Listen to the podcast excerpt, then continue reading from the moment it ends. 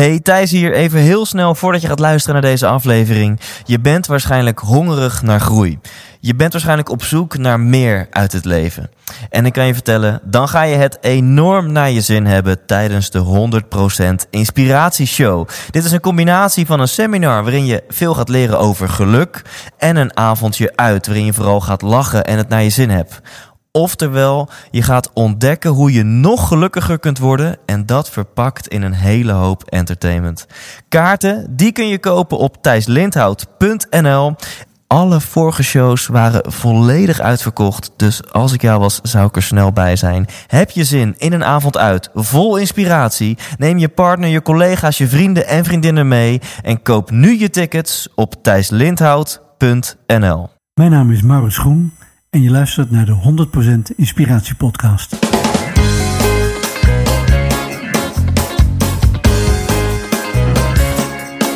Hey, wat goed dat je luistert. Hij staat weer voor je klaar. Je wekelijkse dosis inspiratie is weer daar.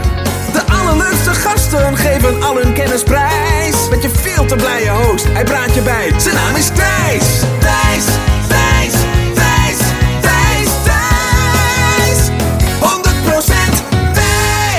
Welkom bij aflevering Intens 52. En je hoorde het al met Maurits Groen.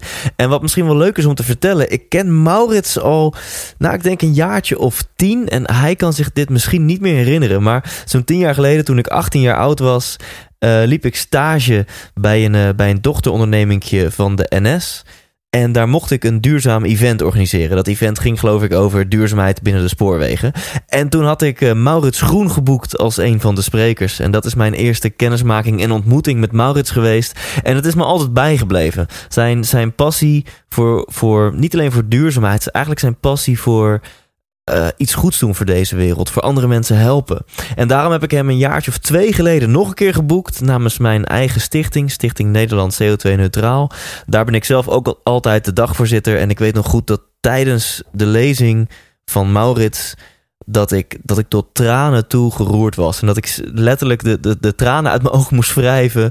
Uh, uh, toen ik weer het podium op moest om hem af te kondigen. Een grote eer daarom dat hij uh, ook ja heeft gezegd op mijn verzoek om hem te interviewen. En mocht je Maurits niet kennen, een korte introductie en dan ga ik snel hem aan het woord laten. Um, hij is al heel vroeg in zijn carrière, in zijn twintiger jaren, werd hij hoofdredacteur van het Milieu Magazine. Uh, maar daarna is hij ondernemer geworden. Heeft hij een hele hoop uh, bedrijven en stichtingen en initiatieven opgericht. Uh, waaronder andere de Wakka Wakka. Daar is hij medeoprichter en uitvinder van. En mogelijk ken je dat, dat gele ledlampje wat, dat, dat draait op zonne-energie.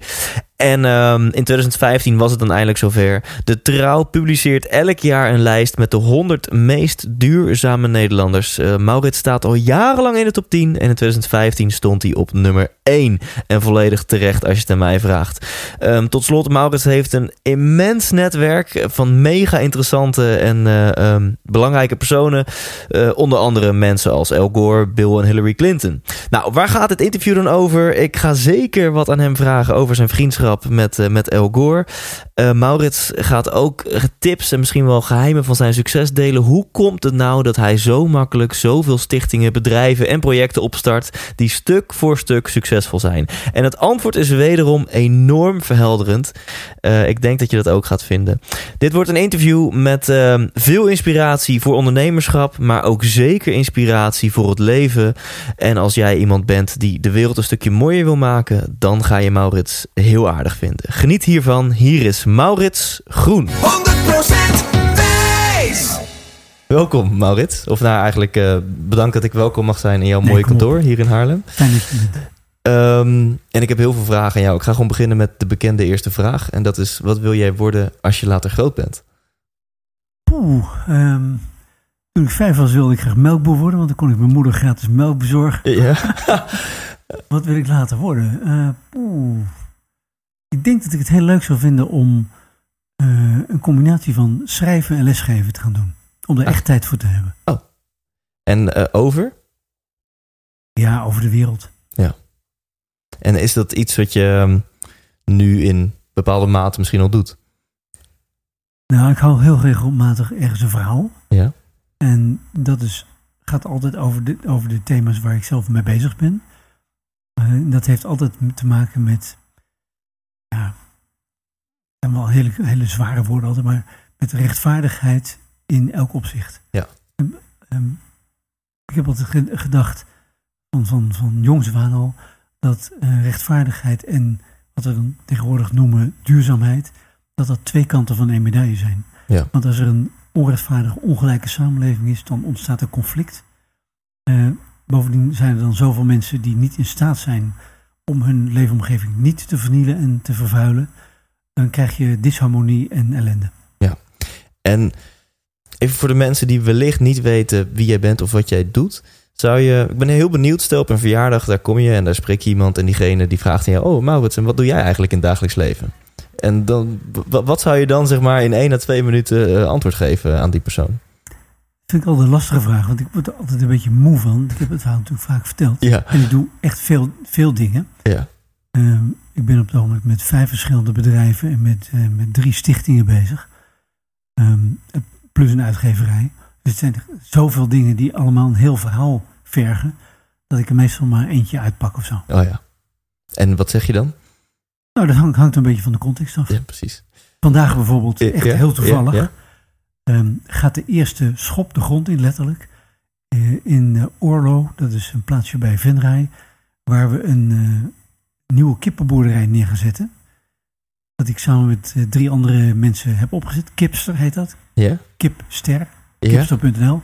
Wat de meest innovatieve, diervriendelijke, milieuvriendelijke en mensvriendelijke kippenboerderij ter wereld wordt. Wow. Voor minder doen we het niet. Ja. Daar kan ik echt een half uur alleen al over praten. Ja. In elk aspect is dat totaal doordacht om te laten zien. En wat we met de Wakker Wakker op energiegebied doen, ja. doen we met Kipster op het gebied van, uh, van dierlijke eiwitten. Dat je een, een fatsoenlijk bedrijf kunt hebben, wat uh, kan blijven bestaan. Hè, tegenwoordig duurzaam heet dat dan. Wat, wat zichzelf kan bedruipen. Sterker Ja. nog, dat dat gezond kan zijn. uh, terwijl je rekening houdt met alles en iedereen. Nou, dit is. Ik heb nu al 600 vragen. Dus laten we alsjeblieft straks ook gaan inzoomen op Kipster of op Wakka Wakka. Maar even het begin te beginnen. eh, dat is niet het begin. Maar in 2015 eh, ben jij verkozen tot de nummer 1. Hè, door de trouw nummer 1 duurzame hon- 100 van Nederland. Ehm, dat, eh, dat is niet zomaar. Daar is een tocht aan vooraf gegaan. Dus kun je misschien iets vertellen over die tocht? Op, op welke leeftijd ontdekte jij misschien wel een passie voor duurzaamheid of niet? Of een passie voor iets anders? En, en, en wat zijn de stappen die je zeg maar sindsdien hebt gezet? Ik, noem, ik noemde net uh, die twee dingen, dus rechtvaardigheid en, en duurzaamheid, om het woord dan toch nog maar een keer te gebruiken. Um, alle, met, met allebei ben ik eigenlijk al, zonder dat ik die termen natuurlijk kende, al heel vroeg uh, in aanraking gekomen en, Ja. en mee bezig gegaan. Uh, als, als we het hebben over, over rechtvaardigheid. Ik las toen ik, ik denk tien was of zo, een boekje, dat heet, of boek, Pang Paneu, de Toenhonger. Geschreven door een, in zekere zin een meneer de Vries. Mijn moeder heeft helaas weggegooid bij de verhuizing. Mhm. En dat ging over uh, een dorpsbewoner in een dessa in Indonesië. Hoe hij vanuit, vanuit zijn positie en door zijn ogen de wereld bekeek en wat hij meemaakte. Ja, dat was natuurlijk eigenlijk wat hij ervaarde was het kolonialisme van Nederland. Ja. Dat een hoop goede dingen gebracht heeft, maar ook heel veel, heel veel verkeerde en slechte. En dat opende voor mij de ogen voor het onrecht wat daar, wat daar plaatsvond, heel structureel. Nou, dan op een gegeven moment, hè, het is net zo, wanneer je een nieuw woord leert, dan zie je het ineens overal aan de kant opduiken. Ja. Uh, en dan word je een soort van magneet voor, uh, voor literatuur, voor gesprekken die daar dan over gaan. Dus dat heeft mij altijd gefascineerd.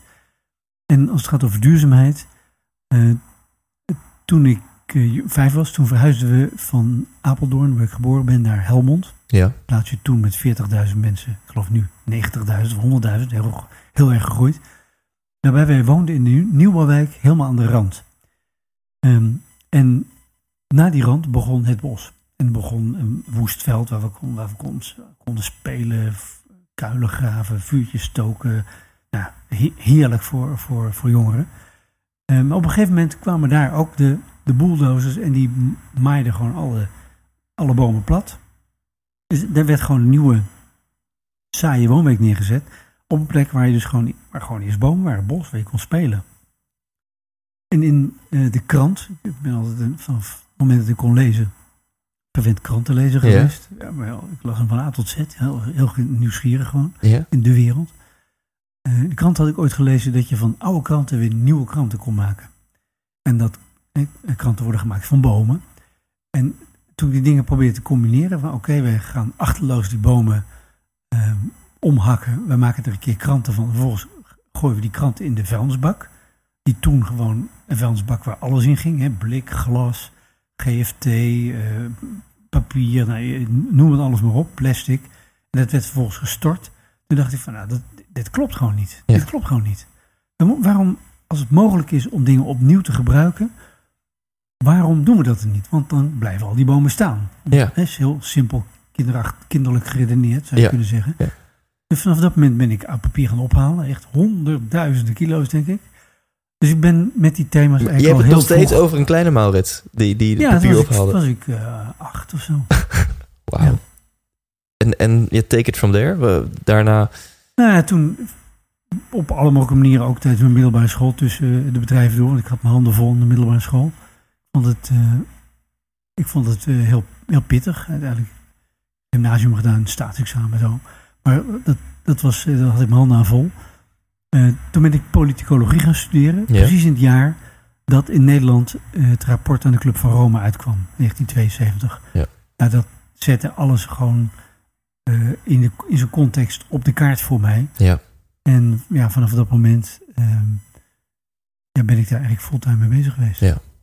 En eh, nou ja, niet, niet onverdienstelijk. Ehm, je hebt inmiddels ook vriendschappen opgebouwd met onder andere mensen als El Gore. Die heb je ook vier keer naar Nederland gehaald. En ik begrijp dat je daar zelf misschien heel bescheiden over bent. Maar dat is voor mensen natuurlijk heel impressive om te horen. hè. Van hoe, hoe ontmoet je zo'n man? Hoe bouw je zo'n vriendschap op? Hoe gaat dat? En, en ehm, kun je daar misschien eens wat over vertellen?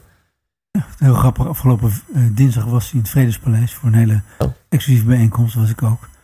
En dat is wel grappig om dan weer te ontmoeten. Ja. Eh, heel- het klinkt een beetje stom, zeg maar. eh, dan, ik zat daar in die zaal en hij een verhaal. Ja. een verhaal. Echt een goed verhaal. Precies op, dat doel, op die doelgroep van grote investeerders. Van pensioenfondsen en de grote jongens met de honderden miljarden in hun portefeuille. Zo. Hij is zelf ook eh, heeft een eigen investeringsbedrijf, Generation Investment Management, 15 miljard in de portefeuille. Dus Zo. om te laten zien dat duurzame investeringen rendabel kunnen zijn. Ja. Om te laten, eh, showing by example. Ja. Heel heel ik zat daar gewoon in de zaal. Maar na afloop kwam hij gewoon naar mij toe, huggen, huggen. Nou, iedereen denkt van, hm, wat gebeurt hier? Ja. Vind ik wel grappig. Ja. Maar goed, hoe, hoe, dat is ooit gewoon begonnen door dat ik ontdekte dat hij dat boek over, eh, over klimaat in, twee- in 2006 eh, Ja. ging publiceren. Hè? Een ongemakkelijke waarheid. Ja. En de film. Ehm, en toen ben ik gewoon als, als eh, gewoon geïnteresseerd burger naar gaan bellen naar de uitgeverij die zijn eerste boek in 1992, Earth and the Balance, Wereld en de Waagschaal, Ja. had uitgebracht. Ehm, wanneer het boek uitkwam. Ja. En toen zei ze, stop mijn stomme verbazing, dat ze helemaal niet van plan waren om dat boek uit te geven. Want klimaat, moeilijk onderwerp, dik boek. eh, nou ja, Ja. Weet je, had, had er geen zin in. Ja. En toen heb ik gewoon besloten, eh, heel ja, eh, onbezonnen zou je kunnen zeggen, om, om het zelf uit te geven. En om de, de première zelf te organiseren in Tuschinski. En toen heeft het een maand of drie gekost van eh, zeuren en doen en eh, nou, eindeloos drammen. Ja. Tot hij ook eh, zelf echt bij de, bij de première was. En ik hem het eerste exemplaar van het boek kon overhandigen. Nou, en daarna was het wat makkelijker. Maar nog steeds wel vrij ingewikkeld. Want Ja. er is echt veel vraag naar die man. Gelukkig. Maar na, na drie maanden lang doordrammen. En toen was het gelukt. Toen kwam El Gore naar Nederland om zeg maar, bij zijn boekpresentatie in Nederland te zijn. Of bij. Ja. Wauw. Ja. En dat is, dat is jouw eerste ontmoeting met, eh, met hem. Vrijdagmiddag 6 oktober 2006. ik weet het nog heel goed. Ja. Ja, maar dit vind ik dus heel mooi. Ehm, mensen verwachten misschien een, een, een, een heel ander verhaal. Eh, eh, het antwoord is in mijn ogen gewoon een missie hebben, ervoor gaan. Misschien Ja. een beetje eigenwijs zijn, doorzetten, doorzetten, een doel hebben en met niks minder genoegen nemen.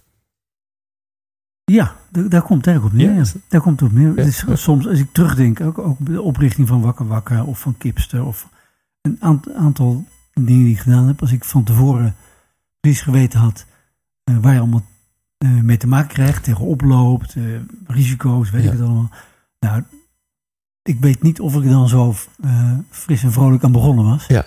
Maar zo langzamerhand denk je van, nou God zegen de greep.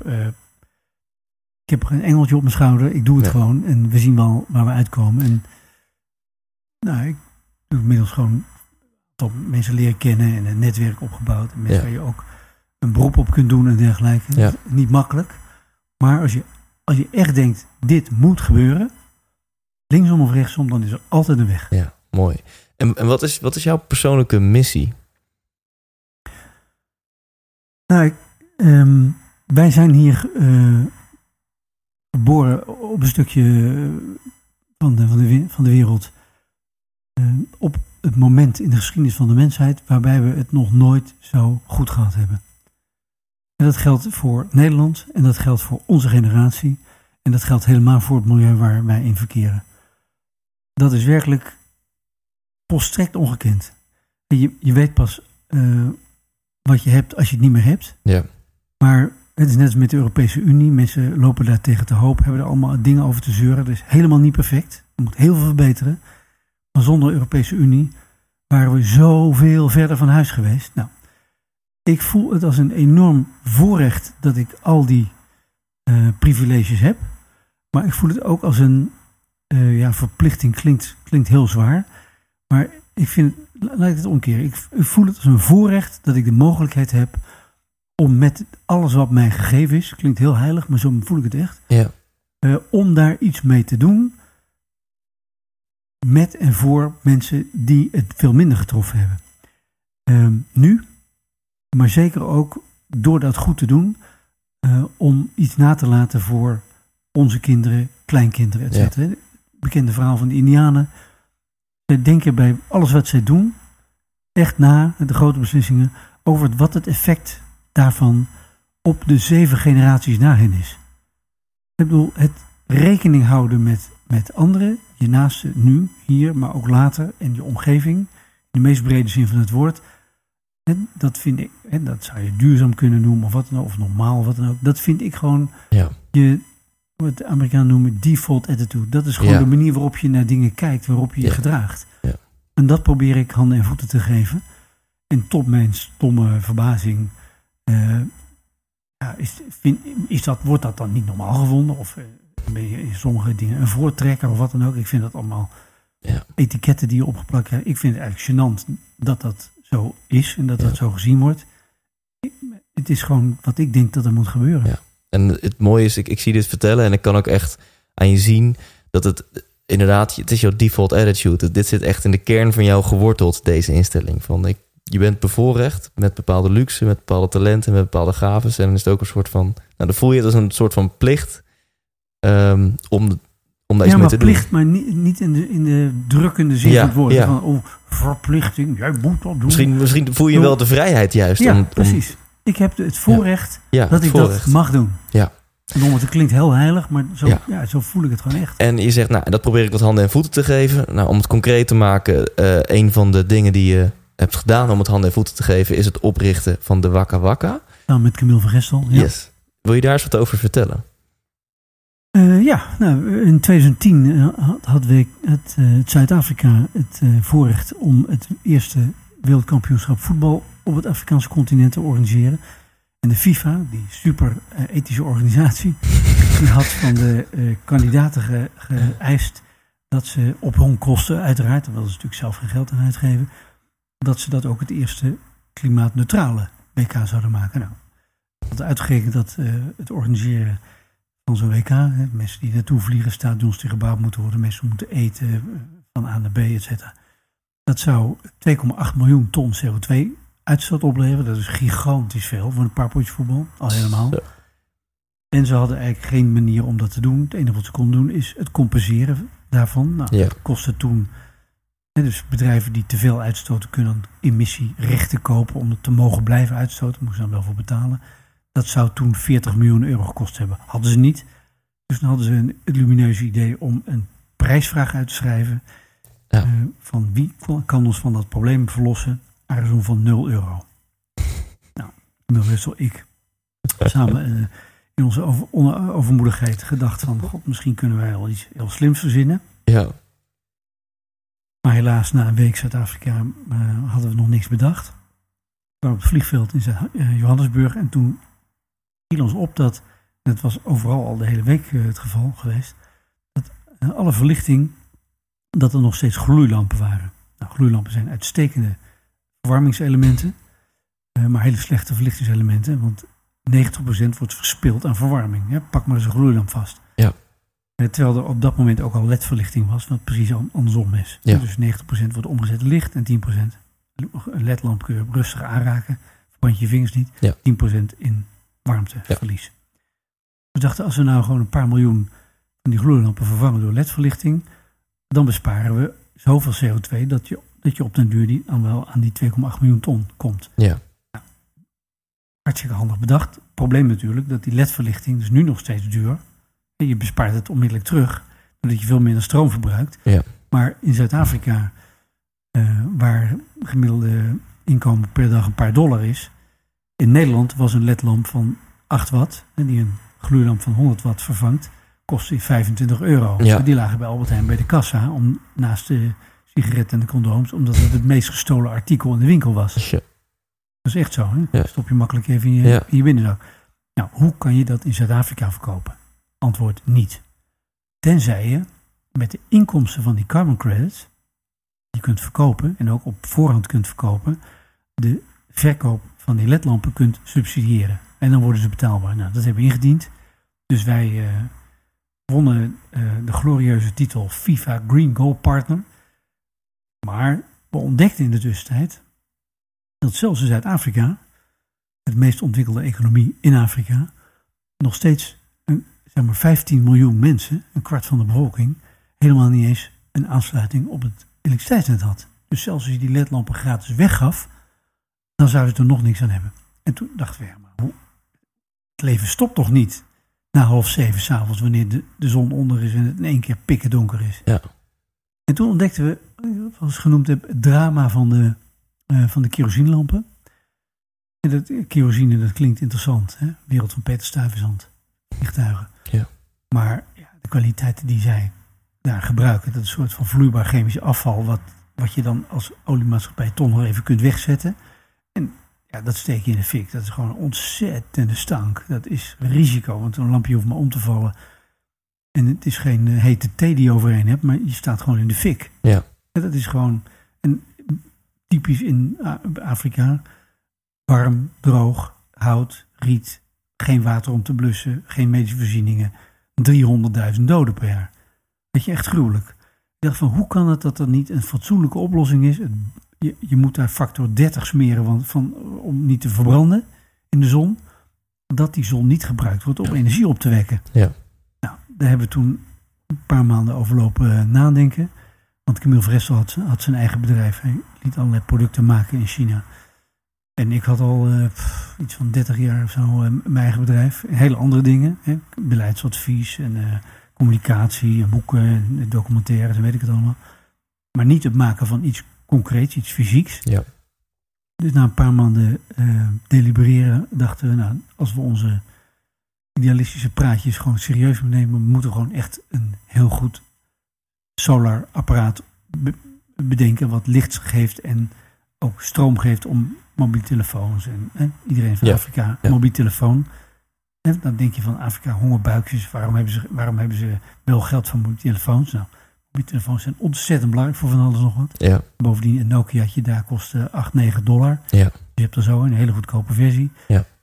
Eh, Radio's niet te vergeten met USB. Heel belangrijk voor de communicatie en voor informatievoorziening, voor onderwijs. Ja. Waarom gaan we dan niet zelf een apparaatje bedenken? Nou, uiteindelijk hebben we dat eh, binnen negen maanden voor elkaar gekregen. Ja. Niet dankzij mijn eh, genialiteit, want ik ben gewoon politicoloog. Eh, dus dan kan je met een diploma de krant lezen, zeg ik wel eens gekscherend. Ja. Komt even een ambulance voorbij. Ja. Ehm, maar dankzij het feit dat je de beste mensen op elk gebied, op batterijtechnologie, PV, panelen, ledverlichting, industrieel ontwerpen, logistiek, eh, social media, financiering. Nou, heel veel mensen die op een specifiek terrein veel verstand van zaken hebben. Ja. Dat je die eh, zoekt en dat je daar een team van maakt en vervolgens dat product maakt en, en verkoopt. Nou, daar heb ik dan weer eh, financiering, afzet, eh, marketing, publiciteit. En daar heb ik dan wat meer stand van, zou ik maar zeggen. Ja. Dus we hebben dat samen eh, hebben dat opgezet. Camille zorgde voor de productie en ik zorgde voor de financiën en de verkoop. Ja. Nou, inmiddels hebben we hier in, in, in Haarlem een stuk of twintig mensen aan het werk. In, in Rwanda iets van eh 10, 12, 13 mensen. In de Verenigde Staten ook een paar. Zodat we daar de online markt en ook de, de, de winkels, de retailmarkt kunnen, kunnen bedienen. Omdat we de westerse markt gebruiken om geld te verdienen. Om het in Afrika, Azië goedkoper te maken voor mensen die Ja. normaal gesproken maar 2, 3 dollar per dag te Ja. besteden hebben. Kun je zo wat getallen noemen? Die zijn heel hard, maar dat is de werkelijkheid. Hoeveel mensen... eh want ze gebruiken nu die kerosinelampen. Dat is eh, super slecht voor de gezondheid. En soms vliegt daardoor de boel in de fik, waardoor mensen overlijden. Kun je daar, daar zo wat getallen over noemen? Waarom? Om de urgentie zeg maar even te benadrukken. Ja, er zijn 1,2 miljard mensen die helemaal geen elektriciteitsaansluiting hebben. Nul. En ongeveer hetzelfde aantal die te maken hebben met elektriciteitsaansluiting. Die, die gewoon heel slecht zijn met blackouts, brownouts. Ik zeg wel eens, Er is één ding nog erger dan te weten dat je iets niet hebt. Dat is denken dat je het wel hebt. Ja, En het dan soms niet hebben. Ja. Soms voor twee minuten niet, maar soms voor twee uur of een halve dag. Dan reken je erop. Ik bedoel, mijn mobiele telefoon die doet het nu even helemaal niet. Nul. Nou, ik, weet, ik weet maar geen raad. ja, Daar zit alles in. ja. Dus ja, ik kan gewoon, ik ben daar zo op ingesteld om dat ding voor van alles nog wat te gebruiken. Ik kan niet zonder. Ja. Dus hoe, hoe kun je een economie runnen zonder betrouwbare energievoorziening? Dat is bijna onmogelijk. Hey, Als je het helemaal niet hebt, dan, then you make, dan, dan verzin je iets eromheen. Dan, dan ga je op een andere manier oriënteren. Dan, dan zit je op een veel lager niveau. Maar dan weet je je te redden. Mhm. Op het moment dat je erop rekent, omdat je het, omdat je het in principe wel hebt, Ja. maar je hebt het niet. Ja, dat is echt disruptief, zou ik Ja. maar zeggen. Dat is Ja. heel slecht voor je economie. Ja. Dus er zijn 1 1,2 miljard mensen zonder stroom. 1,2 miljard mensen met heel slechte stroomvoorziening. Dus dat is ongeveer een derde van de mensheid. Ja, Die eigenlijk niet de mogelijkheden heeft om zich te ontwikkelen. Om zich veilig te kunnen bewegen. Hè? Vooral vrouwen, Ja. meisjes na de zonsondergang. Ja. Echt heel riskant. Eh, niet de mogelijkheid hebben om na zonsondergang huiswerk te maken. Economische activiteiten Ja. te kunnen ontwikkelen. Sociaal leven te kunnen hebben. Een, een derde van de mensheid. Dus Ja. dat is niet te geloven. En heel veel mensen gebruiken dan een kerosinelamp als alternatief. En daar vallen geloof ik honderdduizenden doden per Ja, jaar. 300.000 doden per jaar. En 6 miljoen mensen die gewoon voor hun leven lang. En net als de Volendamse slachtoffers van die cafébrand toen. Die gewoon voor hun leven verminkt zijn. Die gewoon geen partner meer vinden, geen werk meer vinden. 6 miljoen mensen per jaar. Dat is gewoon. Terwijl iets totaal overbodig is. Omdat Ja. er een veel beter en goedkoper Ja. alternatief is. Want de energie is gratis. Ja. En jullie mooie gele wakka wakka is een alternatief, is een oplossing. Ja. Eh, kun je misschien eens wat verhalen met ons delen? Eh, want ik weet dat je soms wel, soms wel eens persoonlijke verhalen hebt ontvangen van mensen die heel dankbaar zijn eh, omdat ze een wakka wakka hebben ontvangen. Kun je daar misschien eens een, een verhaal van delen? Ja, kan ik, er- kan ik er uur of uren over praten. Ja. En dat zijn ook dingen die me, die me ontzettend bemoedigen, zou ik maar zeggen. Ja. Onderstrepen wat ik helemaal aan het begin zei. Dat het echt zo'n voorrecht is om daar iets aan te mogen doen. Hadden hier een stagiair en die was eh, op vakantie naar Kenia gegaan. Ik kwam op een gegeven moment in een, in een eh, dorpje waar alleen maar mensen met lepra eh, woonden. En die worden dan uit de community ges- gestoten. En die moeten zich dan maar zien te redden. Nou, lepra is een van de gruwelijkste ziektes die er is. Want je blijft leven, maar je sterft gewoon langzaam af. Je vingers die brokkelen af. Je je hebt alleen maar stompjes over. Het is je, je voeten. het is echt gruwelijk. Je kan, het is echt een ontzettende... Niet alleen gruwelijk om te zien, maar ook je, het beperkt je enorm in wat je überhaupt nog kunt. Ja. En zij had, had dat toen, ze had wat wakkerwakkers meegenomen. Heeft, dat, heeft dit toen aan die mensen gegeven. En een jaar later was ze weer terug. En die vrouw die gebruikte dat ding dus. Ze zegt, nou, je kan je niet voorstellen hoe het mijn leven veranderd heeft. Want met dat, met dat stompje wat, wat mijn hand is, kan ik nu met één druk op een knop licht hebben. En heb ik, heb ik elektriciteit.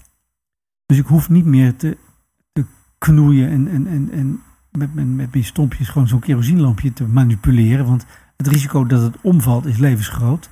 Dus het heeft echt mijn leven veranderd. Een ander verhaal. ehm, op Lesbos, eh, op een gegeven moment via een tweet kwam ik erachter. Iemand die had mij getagd in een, in een, in een tweet. Directeur van een, eh, hulp, van een vluchtelingenhulporganisatie. Die stond op Lesbos op het strand. eh, anderhalf jaar geleden inmiddels. En eh, die zag een man uit water komen. Die, die liep op hem af. Die man had een shirt aan van de organisatie waar hij voor werkte. En die, die man die uit het water kwam, kletsnat, verder helemaal niks bij zich. Die barstte gewoon in huilen uit. Zei van, you saved my life. Die man dacht, hoezo? Ik, ik zie u voor het eerst. Ik heb niks gedaan. U komt zelf uit het water gestapt. En hij had uit zijn borstzakje had hij een plastic zakje met een wakker wakker erin. Die hij gebruikt had om zijn mobiele telefoon op te laden. Zodat ze zich konden oriënteren waar ze naartoe moesten varen. Hè, Google Maps. Maar tegelijkertijd aan zijn familie kon bellen. Die god weet waar in, in Syrië nog midden in het oorlogsgebied waren. Om te melden dat hij het overleefd had. Nou ja, weet je. Ja. Of, of kinderen die nu, zowel in, in, in, in Burkina Faso, als in Mali, als in Zuid-Soedan, als in Kenia, als in Rwanda, die een half jaar nadat ze zo'n wakker wakker gebruikt hebben om huiswerk te kunnen maken, ineens veel betere schoolprestaties. Gewoon, daar hebben ze ook een CITO-toets, hè? Ja. Zou je niet denken, maar dat is echt zo. Uh-huh. Dus we kregen die resultaten opgestuurd. School gewoon by far de beste in de hele regio. Als je je voorstelt dat de, de jonge generatie gewoon een veel beter opleidingsniveau heeft. Betere arbeidsmarktkwalificaties heeft. gewoon meer geld kan verdienen. Ja. Dan verandert gewoon en zich kan oriënteren op de wereld. Kan lezen. Kan weten wat er gebeurt. Ehm, een wereld letterlijk en figuurlijk verbreedt zich enorm. Ehm, dan, kan, dan kan Afrika, grote delen van, van Latijns-Amerika en Zuidoost-Azië... die kunnen in één generatie gewoon echt een sprong maken. Ja. Waarbij ze gewoon de eeuw van de elektriciteitsleiding, om het zo maar even te zeggen, gewoon overslaan. En they leapfrog a century. Ze kunnen gewoon Ja. een eeuw van een achterstand kunnen ze. Je hebt de wet van de remde voorsprong, maar ook van de stimulerende achterstand. Jan Terlouw heeft dat ooit in 9 40 jaar geleden in een boekje Morgen brengen. Heeft hij dat, eh, heeft hij dat begrip eh, Ja. eh, bedacht. Dat betekent dus dat je mensen nu met een achterstandspositie ineens een enorme voorsprong zou kunnen bezorgen. Doordat ze niet meer te maken hebben met allemaal bedrijven en organisaties die een belang hebben bij het bestaande systeem. Met al die draadjes, zou ik maar zeggen. Ja. Waar je door, waardoor je afhankelijk bent en ook heel veel geld moet uitgeven. Maar onafhankelijk bent omdat je decentraal, zonder kosten, Ja. al die dingen kunt doen waar wij geld voor op tafel moeten leggen. Ja. Je, je staat er. ehm, ik kan me voorstellen dat mensen in eerste instantie denken: ja, is het nou echt zo belangrijk? En is het nou echt een life changer, een lampje op zonne-energie? En als je erover na gaat denken en jouw verhalen hoort, dan begin je te beseffen dat het, dat het levens redt. Dat het, ehm, dat het Probeer één dag zonder stroom te leven. ja, Probeer eens één dag zonder stroom te leven. Geen mobiele telefoon, geen computer, geen licht, geen radio. De benzinepompen die het niet meer doen. De deuren van de supermarkt die niet Dus, meer open ja. gaan. De kas- kassas die het niet meer doen. Niks doet het meer. Ja. straatverlichting, verlichting van je auto niet. Ja. Ja. Dus ja, dat maakt het ontzettend veel En uit. kun je wat over aantallen vertellen? Want je zegt, nee, je hebt al verteld dat je, jullie zijn gegroeid. 20 medewerkers alleen hier in Haarlem al. Hoe, hoeveel wakke wakkas zijn er verspreid op deze aardbol? Dankzij Eh, we hebben er ongeveer inmiddels iets van 750.000 eh, gedistribueerd. En nou, het- als je begint te lopen, ja, dan, dan gaat het niet zo hard. Maar wij hopen, wij denken, dat we dit, dit jaar onze, eh, ons het aantal kunnen verdubbelen. Dus niet naar anderhalf miljoen, maar meer dan dubbel wat we vorig jaar hebben gedaan. Of wat dat er exact waren, weet ik niet aan mijn hoofd. Maar het gaat gewoon, denk ik, nu echt een enorme vlucht nemen. En Ja. dat, dat hoop ik, maar ik denk ook dat het reëel is om dat te denken. En het, het, concept, hoe zorgen jullie ervoor dat, dat zoveel wakke wakkas beschikbaar kunnen worden gesteld in derde wereldlanden? Nou, werken ontzettend veel samen, want je gaat niet overal je eigen organisatie neerzetten. Ontzettend veel samen met organisaties die daar al een infrastructuur hebben. Ja, ja. En zelfs in een, in een land als Rwanda, wat we als pilotland hebben genomen, waar we dus wel eh, een aantal mensen in dienst hebben. Dan nog werken we bijvoorbeeld met landbouwcoöperaties, hè, eh, koffiecoöperaties, theecoöperaties, nou, noem maar op. Ja. Eh, en bedrijven die daar werken, die hun medewerkers zo'n ding mee kunnen geven. Al dan niet dat aftrekkend van hun loon, nadat ze daar zelf mee akkoord zijn gegaan, Ja. natuurlijk. Zodat je ook daar op een intelligente manier gebruik maakt van de infrastructuur die er, die er al is. Zodat je Ja. het niet zelf hoeft uit te vinden met alle kosten en tijdsbeslag van dien. En wat, wat gaat de toekomst ons brengen, Maurits? Welke, misschien los van de wakke wakka, we- heb je plannen voor de, voor de toekomst? En zo ja, wat zijn die? Nou, kijk, energie is natuurlijk een, ehm, een basisbehoefte die de hele economie, die het leven van mensen eh, echt mogelijk maakt. Maar voeding is natuurlijk zeker, eh, zeker zo belangrijk. Ja. Ik noem net al iets van die kipster. Ja. We hebben een, een, een voeding en een eiwitrevolutie nodig. Ja. Eh, we hebben een materialenrevolutie nodig. Eh, op elk van die terreinen probeer ik een bijdrage te leveren. Ik kom veel mensen tegen en nou, soms zijn er dan mensen die op me afkomen met een echt een geweldig verhaal of een product. Ehm, en als ik denk van nou, dit, dit is echt iets wat, wat een essentiële bijdrage kan leveren in die overgang naar een, naar een toekomstbestendige economie die Ja. rekening houdt met mensen en met, om, met de omgeving, nu en later. Nou, dan eh, in welke vorm dan ook, hè, wat er, wat er, hoe ver iemand dan ook maar is, of welke organisatie iemand dan ook al heeft, of hoe ver die ook al is met een product of dienst.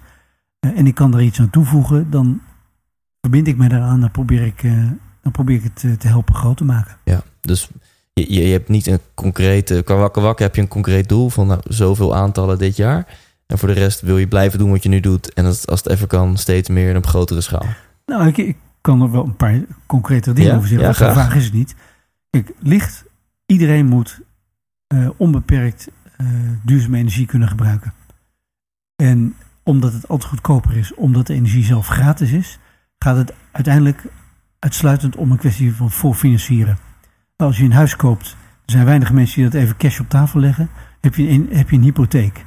Nou, zo zou je ook een energiehypotheek moeten kunnen krijgen. In, in feite doen we dat met een wakwakker in Rwanda, Ja. zodat mensen hem voor een heel laag bedrag kunnen krijgen, beschikbaar Ja. kunnen krijgen. Waarbij ze hem afbetalen door elke week een kraskaartje te kopen of een mobiele betaling te doen binnenkort. Zodat ze hem af kunnen betalen. En zoals je maandelijks je energiehypotheek eh, afbetaalt, zou ik maar zeggen. En dan heb je daarna onbeperkt gratis gebruik van. Nou, dat Ja. kan op energiegebied. Op voedingsgebied. En daar is natuurlijk ook van alles mee, van alles mee mis. Ja. Ik noem net die kipster al. Met als ingang eh, een symboolproduct. Hè, plofkippen. Iedereen weet wat voor ellende daarmee mee gaande is. Eieren, idem niet ook kooi-eieren. Zogenaamde scharreleieren. Wat Ja. eigenlijk, vind ik, schandaaleieren zijn Ja, omdat het nog steeds 12 kippen op een vierkante meter zijn. Daar vinden we, en dat kunnen we dus ook laten zien, dat er een alternatief moet, moet komen.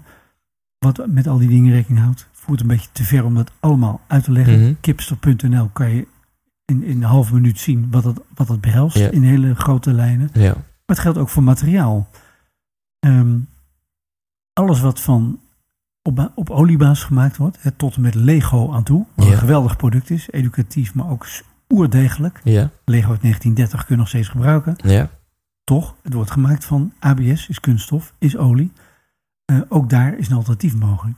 Samen met nog weer een paar andere mensen heb ik een bedrijf opgezet, Biopromotions, wat nu bezig is om een alternatief voor Lego van suikerrietafval te maken. En van suikerrietstengels wordt met 30% gebruikt voor suiker en 70% wordt gewoon in de fik gestoken, omdat het in de weg ligt. Luchtverontreiniging, CO2-emissie, nou allemaal ellende. Luchtvont, eh, eh, mensen die eromheen wonen hebben al last van. Ja. Je kunt het ook gebruiken als een bio-based spul om een heel duurzaam product van te maken. Dus vanaf 1 juli ligt Banbao, dat is Lego van suikerrietafval, net zo goed, kleurecht, stevig, maar wel 40% goedkoper ook nog eens een keer trouwens Wauw. ligt in de winkel. En dan niet even in, alleen maar in, met alle respect, alleen in de wereldwinkels, maar gewoon in de Bart Smit en noem het allemaal op. En dan niet alleen in Nederland, maar in 50 verschillende landen. Dus dat gaat echt impact maken. Ik ben bezig met een bedrijf, Energetica, Energetica met een K, nl.com. Bedrijf van een Mexicaan, die een Mexicaans-Amerikaans bedrijf heeft, die eh, een gigantische energiebesparing, gemiddeld 90%, zelfs als mensen al ledverlichting hebben, dan nog 50, 50% besparing, Mhm. combineert met de Internet of Things. Dus monitoren van alle mogelijke dingen, van beweging eh, tot en met eh, luchtkwaliteit, temperatuur, eh, luchtvochtigheid, eh, nou, noem het allemaal op. Waardoor je enorme besparingen kunt maken, financieel, maar ook wat leefbaarheid betreft. Een voorbeeld in een ziekenhuis in, in Chicago. Eh, doordat ze daar die systemen hebben geïntroduceerd. 20 miljoen dollar jaarlijks besparing. betere leefkwaliteit. Hè? Ehm, Ja. Operatiekamers die niet meer schoongemaakt hoeven te worden. En dus die dingen zijn, er zitten, die zijn, er zitten miljoen, voor miljoenen aan apparatuur zit daarin. Eh, doordat met UV-straling gewoon alle bacteriën gedood worden. Dus je kunt die operatiekamer onmiddellijk weer gebruiken voor iets anders. Ja. Je hebt geen mensen nodig, geen schoonmaakmiddelen. Het is beter, goedkoper, sneller en goedkoper. En, en, en je bespaart dus als ziekenhuis veel geld. Ehm, Metro Mexico, 350 stations, idem dito, tientallen miljoenen eh, dollars eh, equivalenten bespaard.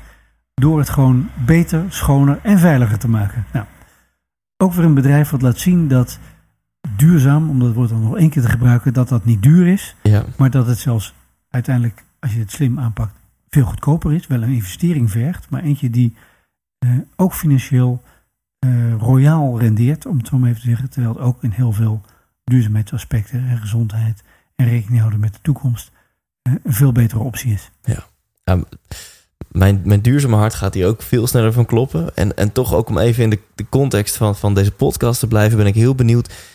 Je, je doet zoveel, je richt zoveel bedrijven projecten op. Veel ervan die zijn erg succesvol. Nou, vanaf volgende week eh, in 50 landen in de Bart Smits en zo. Een nieuw soort Lego die voordeliger is en beter voor de gezondheid, Vanaf beter voor het milieu. ja. Sorry, Ja, vanaf, juli, ja, vanaf juli.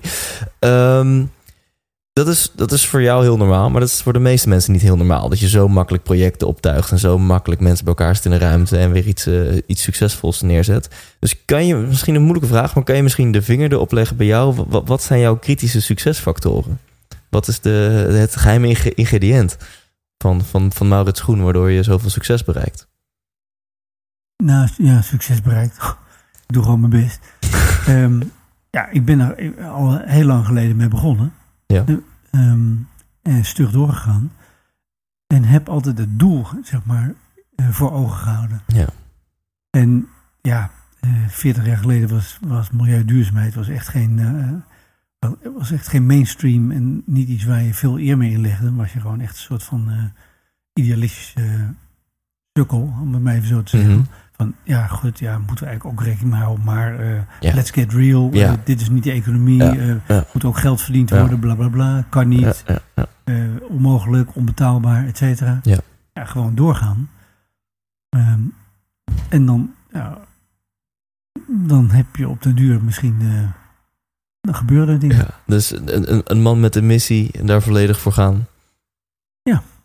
Gewoon denken, dit is wat ik moet doen. En nou, En je zegt het juist vroeger en helaas nog steeds. Te veel mensen, te veel bedrijven denken als ze het hebben over duurzaamheid. Om toch weer dat woord te gebruiken. Denken ze inderdaad van ja, dat kost geld. Of dat is, eh, is voor die linkse rakkers of weet ik veel wat. Terwijl jij met heel veel mooie voorbeelden komt. Waarbij het geld oplevert. Hogere marges, geld bespaart. Beter voor de gezondheid. Beter voor het milieu. Beter voor alles. Dus het dan aan alle kanten voordelen heeft. En nou, er komt hier een vraag uit. Jij kent heel veel bestuurders op, op hoog niveau, CEO's. Je kent heel veel politici op hoog niveau wereldwijd. Ehm, kun je er wat over vertellen? Wat is jouw visie erop? Waarom, ondanks dat het vaak zo voor de hand liggend is, ondanks dat vaak het mes niet op twee, maar op wel vier vlakken snijdt, waarom komt het soms nog steeds zo moeilijk van de grond in de politiek, in het bedrijfsleven? nou, om te beginnen, mensen, ik denk zelf ook, eh, die houden niet van verandering. En dat ja. levert onzekerheid op.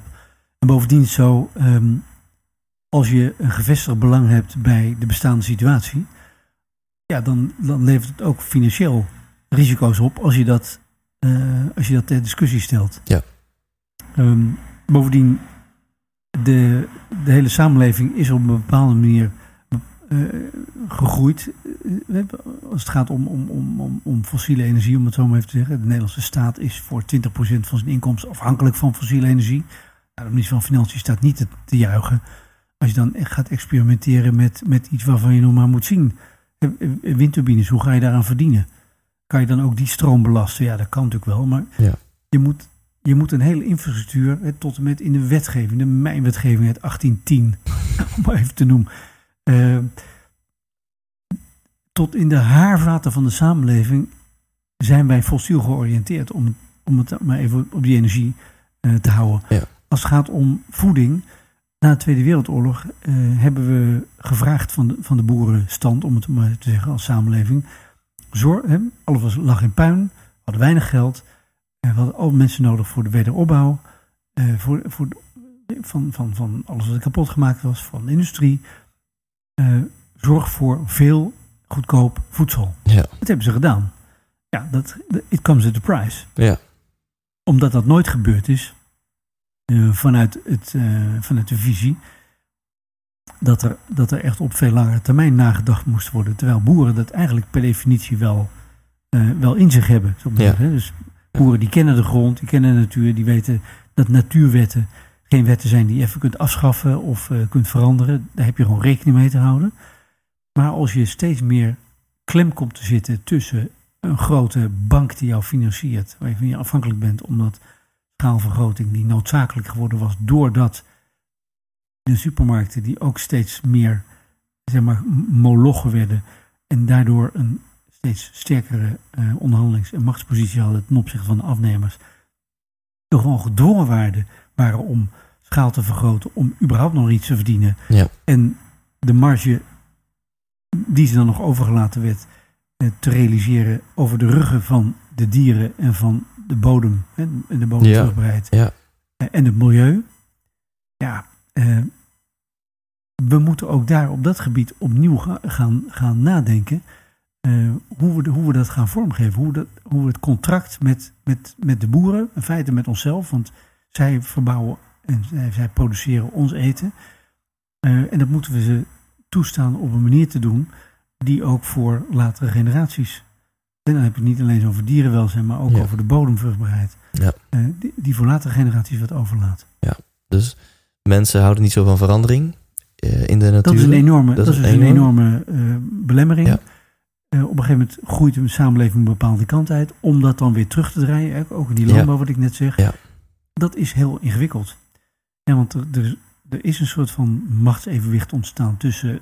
En noem in Nederland maar rustig de Rabobank. Die de enige financier is van de landbouw. De enige waar je dan terecht kunt. En die vijf mensen, mannen die in Nederland bepalen wat wij eten en tegen welke prijs we dat kunnen kopen. Van de grote supermarkten. Als je daar gewoon als eenling, als boer tussen zit, ja, je kan geen kant op bij wijze van spreken. Dus je moet, we moeten echt kijken hoe we dat kunnen veranderen. En ehm, dat is heel lastig. Ja. Maar doordat steeds meer mensen dat inzien en we kennelijk wel in staat zijn om met zo'n experiment als kipster te komen, waarbij met al die dingen rekening gehouden wordt, waarbij we gewoon op, inspelen op het, in het reguliere eh, kanaal. Hè. Die, die, die Ja. eieren worden daar verkocht bij Lidl. Lidl. Hè, de supermarkt waar iedereen kan kopen, omdat de prijzen zodanig Ja. zijn. Dan denk je van, hoe kan dat dan? Moet, gaat dat dan niet ten koste van? Vaak is het natuurlijk zo, hè? De kantjes eraf lopen. Mhm. Nou, dat is dus niet zo, doordat we het gewoon op een hele slimme manier gedaan hebben. En door dat te laten zien, wil ik anderen ook, wil ik feitelijk alternatief bieden, maar anderen ook laten zien, het kan, dus laten we dat gaan doen. Wauw. En dat is dus de, hoe, hoe noem je dat? Noem, je- noem je het de meest duurzame eh kippenstal van Nederland of de, de, van de, de wereld? meest, meest diervriendelijke, die, Ja? die kip is als ontworpen zeg maar, door, door een kippendeskundige, van Ja. wat wil een kip nou eigenlijk, Ja, hoe ziet de kippenhemel eruit? Nou, zo. Ja, ja. Hoe zorgen we ervoor dat de emissies uit die stal zo ongeveer nul zijn? Ja, De, de lucht die dadelijk uit die stal komt, die is schoner dan de lucht die erin gaat. Ook hier weer, net met Wakker Wakker, je gaat gewoon kijken welke technologie beschikbaar is in andere sectoren, in andere bedrijfstakken, ja. eh, voor luchtzuivering. Want dat kan namelijk wel. En dat toe te passen in een hele andere sector. En dat hebben we met Wakker Wakker ook gedaan. We hebben een, nou goed, technisch doet er verder niet toe, maar het is de Ja. meest efficiënte solar ledlamp ter wereld. Ja. Door gewoon een aantal dingen uit verschillende Ja. takken van sport te combineren op een, nou in dit geval dat op energiegebied, op zon- zonne-energiegebied en met Kipster op het, pro- het produceren van dierlijk Ja. eiwit met de laagste footprint. Mensen, Ja, Ik dus- hoor dat mensen zeggen van ja, het zijn toch wel kippen en die gaan uiteindelijk worden weer geslacht. Dat is ook zo. Dat is zo. Maar ik denk dat het illusorisch is. Ik probeer een reëel alternatief te geven. Ja.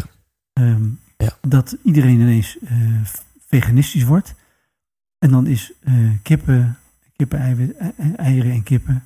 Dat is de, het dierlijk eiwit met verreweg de kleinste footprint. Hè. Vark is veel meer. Ja. En runderen nog, nog veel meer. Dus als je dan een praktisch alternatief wilt, wilt bieden voor mensen die niet onmiddellijk veganistisch zijn, dan, dan is dit een heel goed, Ja. eh, heel goede stap. Tot slot, en daarna ga ik de vraag van eh, Fred erbij pakken. Heb je misschien één, één advies, één tip of één vraag aan mijn, mijn luisteraars. Ja, dat vind ik altijd nogal pre- pretentieus. Dat, dat Kijk, mag in mensen, deze mensen podcast. Denken, mensen denken altijd, eh, wat kan ik daaraan doen? Hè, als Ja. eenling. Of Ja. wat kunnen we als Nederland, 1% Ja. van de wereldeconomie. Wat, eh, zelfs als we helemaal nul uit zouden stoten, dan heb je nog Amerika, China. Dat is allemaal waar. Maar elke reis begint met de eerste stap. En iedereen doet elke dag 100 dingen. Neemt elke dag 100 beslissingen die invloed hebben op waar we het hebben over gehad hebben. Van eh, welke kleren eh, trek je aan? Waar, waar, van welk materiaal zijn ze gemaakt? Door wie zijn ze gemaakt? Waar zijn ze gemaakt? Onder welke omstandigheden? Wat eet je? Eh, bij welke bank zit je? Waar, waar, waar gebruiken die het geld voor? Bij welke pensioenvoorzien, pensioenverzekeraar zit je? Eh, bij welke energiemaatschappij? Hoe ga je naar je werk? Nou, hoe lang douche je bij spreken? Er zijn honderd dingen per dag waar je invloed op kunt uitoefenen. En. Als je één keer, één keer per week of één keer per maand iets verandert in dat opzicht en dat ook echt doet, nou, dat zijn dan 17 miljoen beslissingen die, eh, die elke dag een, uiteindelijk een verandering bewerkstelligen. Dus probeer eh, zelf te kijken wat je zelf eh, kan doen. Mooi. Je hebt meer invloed dan je denkt. Je hebt veel Ja. meer invloed in dan je Ja. denkt. Want je bent niet alleen zeg maar, burger, kiezer, consument, eh, werknemer. Je hebt heel veel verschillende rollen. In elk van die rollen kun je echt invloed uitoefenen. Ik pak eh, mijn telefoon erbij, want eh, Fred heeft mij zijn vraag geappt. Ehm, kijk. Hij, ik zal gewoon zijn appje voorlezen, is misschien wel leuk. Hij zegt, zit nu op Griekse eilanden bij vluchtelingen. Big hug voor Maurits en jou. Vraag aan Maurits, vanuit jouw binnenste, wat heeft Wakka Wakka jou gegeven? Diepe gevoel van eh, voldoening. Dat, eh, ik heb het al eerder gezegd, dat ik het voorrecht heb om eh, hier en daar dingen concreet te veranderen. En daardoor anderen ook op ideeën te brengen. diep gevoel van voldoening. En dat, dat vind ik een hele mooie, denk ik, ook om mee af te sluiten. Uiteindelijk, als je goede dingen doet, dan ehm, dat, dat voelt misschien of mensen denken, oh, maar dan moet ik geven. Maar uiteindelijk geef je ook aan jezelf. Want je Ik geeft me een jezelf. enorme geluksvogel. Precies. Echt onversnelbaar. Dankjewel. Dat was het interview. 100% wijs! Ja, lieve luisteraar, bedankt ook weer voor het afluisteren van dit interview. En ik had het met Maurits achteraf ehm, over een eventuele winactie. Want zoals je weet geef ik wel eens een gesigneerd boek of iets dergelijks weg. En toen zei Maurits tegen mij, ja maar Thijs, ehm, jouw luisteraars die, eh, die krijgen altijd iets. Is het niet veel leuker als ze nu zelf iets kunnen geven? En toen dacht ik, ja Maurits, dat is wel weer een eh, verdomd eh, goede opmerking. En dat past ook helemaal natuurlijk bij dit interview en bij hem. En ehm, daarom bij deze geheel vrijblijvend de oproep. Vind je het leuk om zelf ook over zo'n Wakka Wakka te beschikken? Ga dan naar wakkawakka.com. Dat is En daar kan je zelf zo'n lampje kopen of eentje die, je die als zaklamp kunt gebruiken. Maar ook de powerbank die ook gewoon eh, waar je ook ter wereld bent, je iPhone of je iPad of je, je Fairphone, hopelijk heb je die, eh, op kan laden. En ehm, hoef je helemaal niet zo'n wakka wakka, maar steun je de stichting wel, dan eh, kun je ook gewoon gaan naar de website van de foundation. En eh, die zal ik ook even in, eh, in de beschrijving van deze podcast zetten. En dan kun je gewoon een willekeurig bedrag steunen aan de Wakka Wakka Foundation. Ik denk dat je nu in elk geval weet dat het geld goed terecht komt. En dat 100% van, van jouw euro's worden, worden gebruikt voor dit, eh, dit mooie doel. En om de wereld een stukje mooier te maken. Ehm, volgende week staat er weer een aflevering voor je klaar. Hopelijk wil je dan weer luisteren en eh, leef intens. Hey, wat leuk dat je hebt geluisterd naar deze aflevering. En als je het nog niet hebt gedaan, waar wacht je nog op? Ga nu naar thijslindhout.nl en koop je tickets voor de 100% Inspiratieshow. We gaan lachen, we gaan muziek maken en vooral gaan we samen op zoek naar geluk en succes. Neem je vrienden, je vriendinnen, je partner, je collega's mee. Koop nu je tickets op thijslindhout.nl